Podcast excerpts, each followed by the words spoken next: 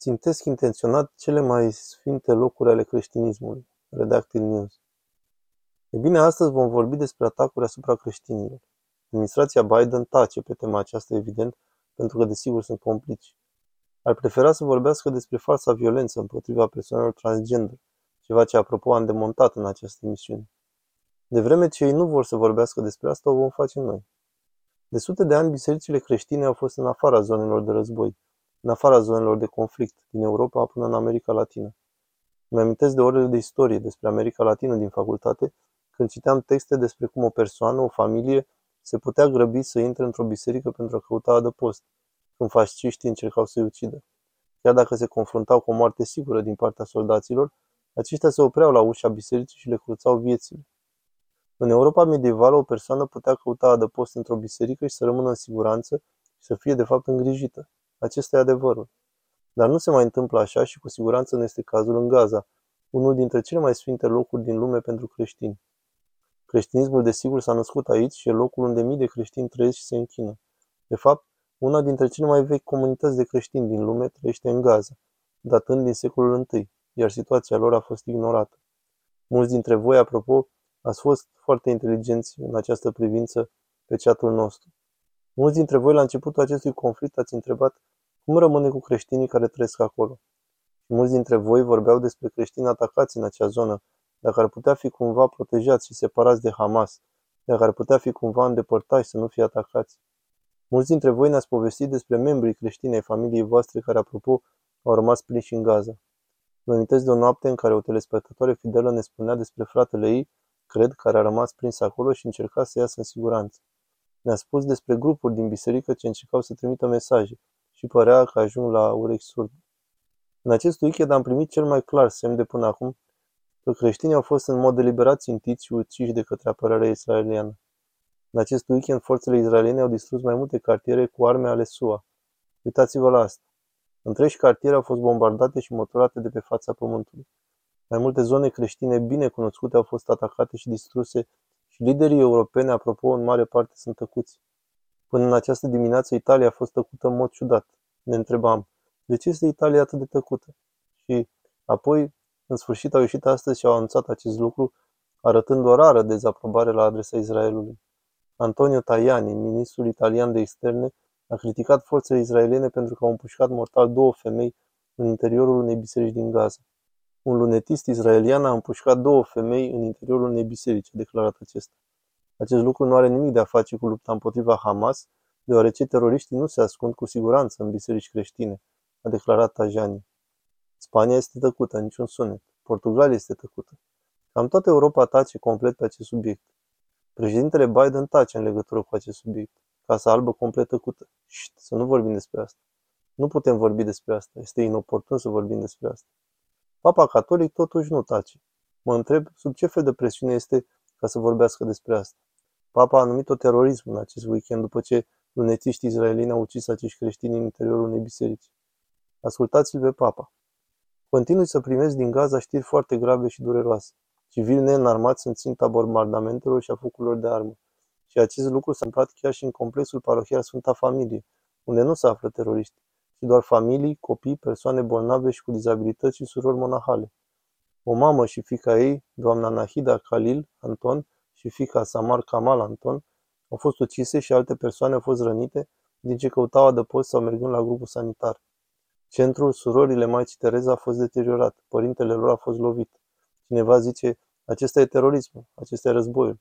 Da, așa e terorismul, așa e războiul. Da, așa este războiul, așa e terorismul, de aceea Scriptura afirmă, Dumnezeu oprește războaiele, zdrobește arcul, rupe lance. Să ne rugăm Domnului pentru pace. Deci papa apare și condamnă aceste atacuri teroriste. El de asemenea, oamenii spun, e bine, a condamnat el atacurile teroriste din 7 octombrie ale Hamas, atacurile oribile ale Hamas și desigur a făcut asta. A apărut imediat la foarte scurt timp după aceea și a condamnat terorismul. Dar apoi de asemenea a spus că trebuie să ne asigurăm că civilii din acea zonă, inclusiv civilii creștini, să nu fie atacați, să facem tot ce ne stă în putință ca să ne asigurăm că ei sunt protejați. În acest weekend, o mamă și o fică creștină au fost ucise de un lunetist al IDF, forțele de apărare israeliene, se aflau în interiorul unei biserici în momentul acela în parohia Sfânta Familie din Gaza. Una dintre ele a fost ucisă în timp ce încerca să o ducă pe cealaltă la adăpost și alte șapte persoane au fost împușcate de lunetici și rănite din ce încercau să-i protejeze pe alții din interiorul bisericii. Când au intrat în interiorul bisericii, lunetiștii izraelini au tras asupra lor potrivit raportului. Iată-le pe cele două creștine ucise în interiorul bisericii de către acești lunetiști. Păreau a fi de la Hamas, nu-i așa? Înfricoșător, de neconceput. Și acestea nu sunt cuvintele mele, apropo. Biserica a lansat această declarație și o voi cita direct. Acestea nu sunt cuvintele mele. În jurul prânzului, astăzi, 16 decembrie, un lunetist al IDF a ucis două femei creștine în interiorul parohiei Sfânta Familie din Gaza, unde majoritatea familiilor creștine s-au refugiat de la începutul războiului. Nahida și fica ei Samar au fost împușcate și ucise în timp ce intrau în mănăstirea surorilor. Una a fost ucisă în timp ce încerca să o ducă pe cealaltă la adăpost. Șapte alte persoane au fost împușcate și rănite în timp ce încercau să protejeze pe alții din nicita bisericii. Nu a fost niciun avertisment, nu s-a furnizat nicio notificare. Au fost împușcați cu sânge rece în interiorul incintei parohiei, unde nu exista niciun beligerant. Ceea ce înseamnă că Hamas nu se ascunde acolo. Iar acesta a fost un citat. Israel neagă, desigur. Iartă-l pe purtătorul de cuvânt israelian, vorbind despre asta și spunând. Nu au fost raportate lovituri asupra bisericilor și probabil că Hamas a făcut asta. Așa că eu aș respinge categorisirea cuvintelor pe care le-a folosit. Crime cu sânge rece, care ar indica țintirea deliberată a civililor. Asta e ceva ce noi nu facem. Noi nu împușcăm oameni care se duc la biserică să se roage. Pur și simplu asta nu se întâmplă. Nu așa operează IDF. Este împotriva regulilor noastre de acțiune. Nu știm exact ce s-a întâmplat și i-aș îndemna pe oameni să nu se grăbească să tragă concluzii pripite. Au existat în trecut tot fel de povești publicate de Hamas și susținătorii lor, acuzând Israelul de tot fel de fapte teribile și în cele din urmă s-au dovedit a fi greșite și vorbind despre o zonă de luptă. Există schimburi de focuri între forțele israeliene și teroriștii Hamas. A spune că Israelul țintește în mod deliberat credincioși creștini este o acuzație îngrozitoare, care este nefondată. Recunoașteți, domnule Agaf, că gulanțele care au ucis aceste femei au fost trase de către IDF? Nu știu dacă acest lucru este adevărat. Evident, cercetăm. Ar fi putut fi ucise de către teroriști palestinieni care trăgeau asupra oamenilor noștri fără discriminare. Nu știu. Dar trebuie să fim foarte atenți. Au fost nenumărate povești de când a început acest conflict, iar relatări din Gaza spun că oamenii sunt 100% siguri că Israelul a făcut ceva teribil, asta sau cealaltă. Și în cele din urmă s-a dovedit concludent că nu a fost așa, iar oamenii au fost nevoiți să-și retragă cuvintele. Din păcate, unii au fost refuzat. Bine, știm că IDF a vizat Sharin Abu Akleh înainte de a începe conflictul. Jurnalista palestiniană care doar stătea pe acolo a fost țintită de lunetiști izraelieni. Așa că el să spună că Israelul nu țintește nevinovați este fals. Știm asta. Da, aproape 80 de jurnaliști au fost uciși până acum. Cred că numărul de astăzi este 80. Da, așa este. Dar cel puțin în ultima vreme, înainte de acest conflict, îi pot spune în vâltoarea bătăliei, oamenii sunt uciși pur și simplu. Încercăm din greu să fim preciși, dar nu reușim pentru că războiul este un iad. Dar ca ei să spună, este politica noastră să nu țintim civili, asta nu e adevărat. E o minciună. Așa că această parte de acolo are foarte puțină credibilitate. Știm asta în interiorul spitalelor, dar în special în biserici ar trebui să fie absolut interzis. Nu ar trebui să fie o noutate pentru ei. Dar se pare că este pentru SUA și pentru administrația Biden, deși nu ar trebui să fie. Pentru că administrația Biden are propriul departament de stat. Ador să parcurg documentele Departamentului de Stat pentru că e cu moară de ipocrizie. Pentru că în evaluările ale Departamentului de Stat privind Ucraina și alte guverne corupte din întreaga lume, veți găsi informații fascinante în care se relatează despre aceste atrocități și ce fac ei pentru a ținti creștini și este chiar acolo în propriile lor documente ale Departamentului de Stat pe site-ul web al SUA. Puteți să le citiți singuri și aici e doar o captură din raportul pe 2022 privind libertatea religioasă internațională în Israel, Cisjordania și Gaza. Departamentul de stat al lui Biden a catalogat violența împotriva creștinilor într-un raport de la începutul acestui an, un raport detaliat despre violențe împotriva creștinilor din Cisjordania și din Gaza, comise de către forțele izraeliene și de extremiști izraelieni. Repet, acesta e Departamentul de stat al lui Biden. Nu noi spunem asta. Am să citez acum pentru dumneavoastră. Asta a spus Departamentul de Stat al lui Biden.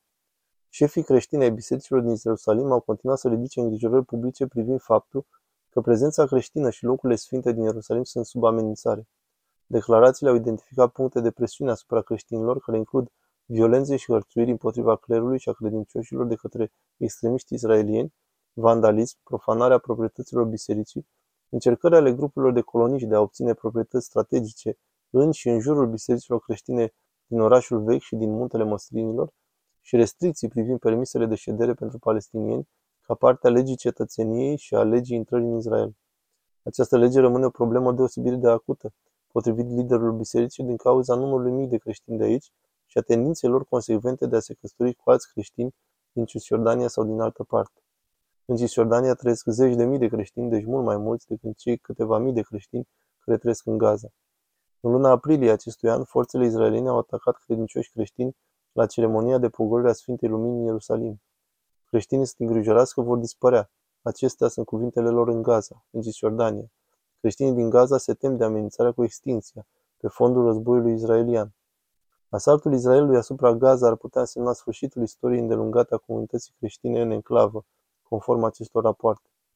Pe 19 octombrie, Israelul a bombardat Biserica Sfântului Porfirie, cea mai veche biserică din Gaza, ucigând cel puțin 18 persoane. Armata israeliană a spus într-o declarație că biserica nu a fost ținta atacului. Am fost doar, am ratat, presupun. Liderii creștini nu au crezut această poveste. De fapt, unul dintre clerici a spus, racheta a căzut direct pe ea. Nu putem să credem că biserica nu a fost ținta lor.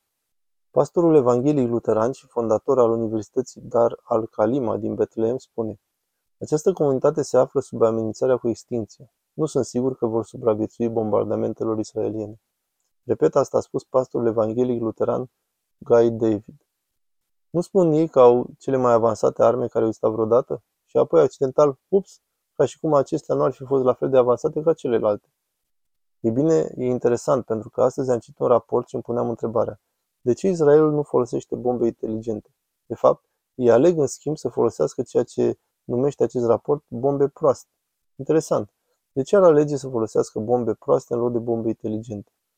Vă las pe voi, cei de acasă, să trageți propria concluzie în această privință. Dar creștinii palestinieni au făcut apel la președintele Biden să facă presiuni pentru o încetare permanentă a focului, spunându-i președintelui și spunându-i asta în mod repetat. Grupurile ale bisericilor din Statele Unite și din Palestina, Cisjordania și Gaza, apelând la președintele Biden să ceară încetarea focului. Chiar dacă Casa Albă nu menționează deloc creștinii, există speranță acolo, există măcar o fărâmă de speranță că cel mai mare furnizor de arme și finanțator al Israelului, SUA, le va cere să reducă numărul crimelor. Acest raport a apărut chiar înainte de emisiune. Îl aveți pe secretarul apărării Lloyd Austin, care este oficialul cu cel mai înalt grad care a vizitat Israelul. E acolo acum și se pare că se va întâlni cu ei mâine pentru a le transmite un mesaj de moderație, să reducă uciderile, conform rapoartelor. Deci lecția, a spus el, este că nu poți câștiga un război urban prin protejarea civililor. Lecția este că poți câștiga un război urban doar protejând civilii. Desigur, vă amintiți că secretarul Austin a spus acum câteva săptămâni. Ai putea câștiga un război tactic, dar vei pierde războiul strategic. Da, se vor crea zeci de mii de noi indivizi radicalizați care vor dori să se ridice. Amintiți-vă că în 2003, de fapt, Israelul a declarat și a spus lumii că au eliminat 98% din Hamas, că Hamas a fost distrus în proporție de 98% în 2003, ceea ce este interesant. Deci dacă 98% au fost uciși în 2003 sau au fost întemnițați, atunci de unde au apărut toți în acest interval de timp? În 2003 asta e doar acum 20 de ani, conform calculelor mele, ceea ce înseamnă că dacă e așa cum spuneți că au spus rapoartele, ei cred că nu mai există nevinovați în Gaza, cred că incluzând și creștinii. Deci, de unde au apărut toți aceștia? Știm că mulți sunt destul de tineri, nu-i așa? Mulți dintre cei care au comis atacurile au probabil sub 20 de ani, așa că matematica ar putea funcționa, dar asta ar însemna că au fost născuți foarte repede în ultimii 20 de ani, ceea ce înseamnă că toți trebuie să fi născut imediat după ce numărul lor a fost redus cu 98%. Dacă a fost în 2003, l-a luat până în 2006 pentru a câștiga suficientă putere în Gaza, nu? Da, cred că da. Ce vreau să spun când spun asta, conform acestui raport al izraelienilor, care a venit chiar din gura izraelienilor, este că în 2003, 98% din gruparea Hamas a fost încarcerată sau distrusă. Bun, atunci cum se face că toți cei 2,3 milioane de oameni care trăiesc acolo sunt toți acum Hamas? Bine, bănuiesc că și creștinii sunt. Vom aștepta răspunsul Casei Albe în această privință. Sunt sigur că Casa Albă va comenta despre asta și va răspunde la solicitările acestor creștini care cer o încetare permanentă a focului. Vom vedea ce se întâmplă. Vă mulțumim foarte mult că ne-ați urmărit aici la Retacting.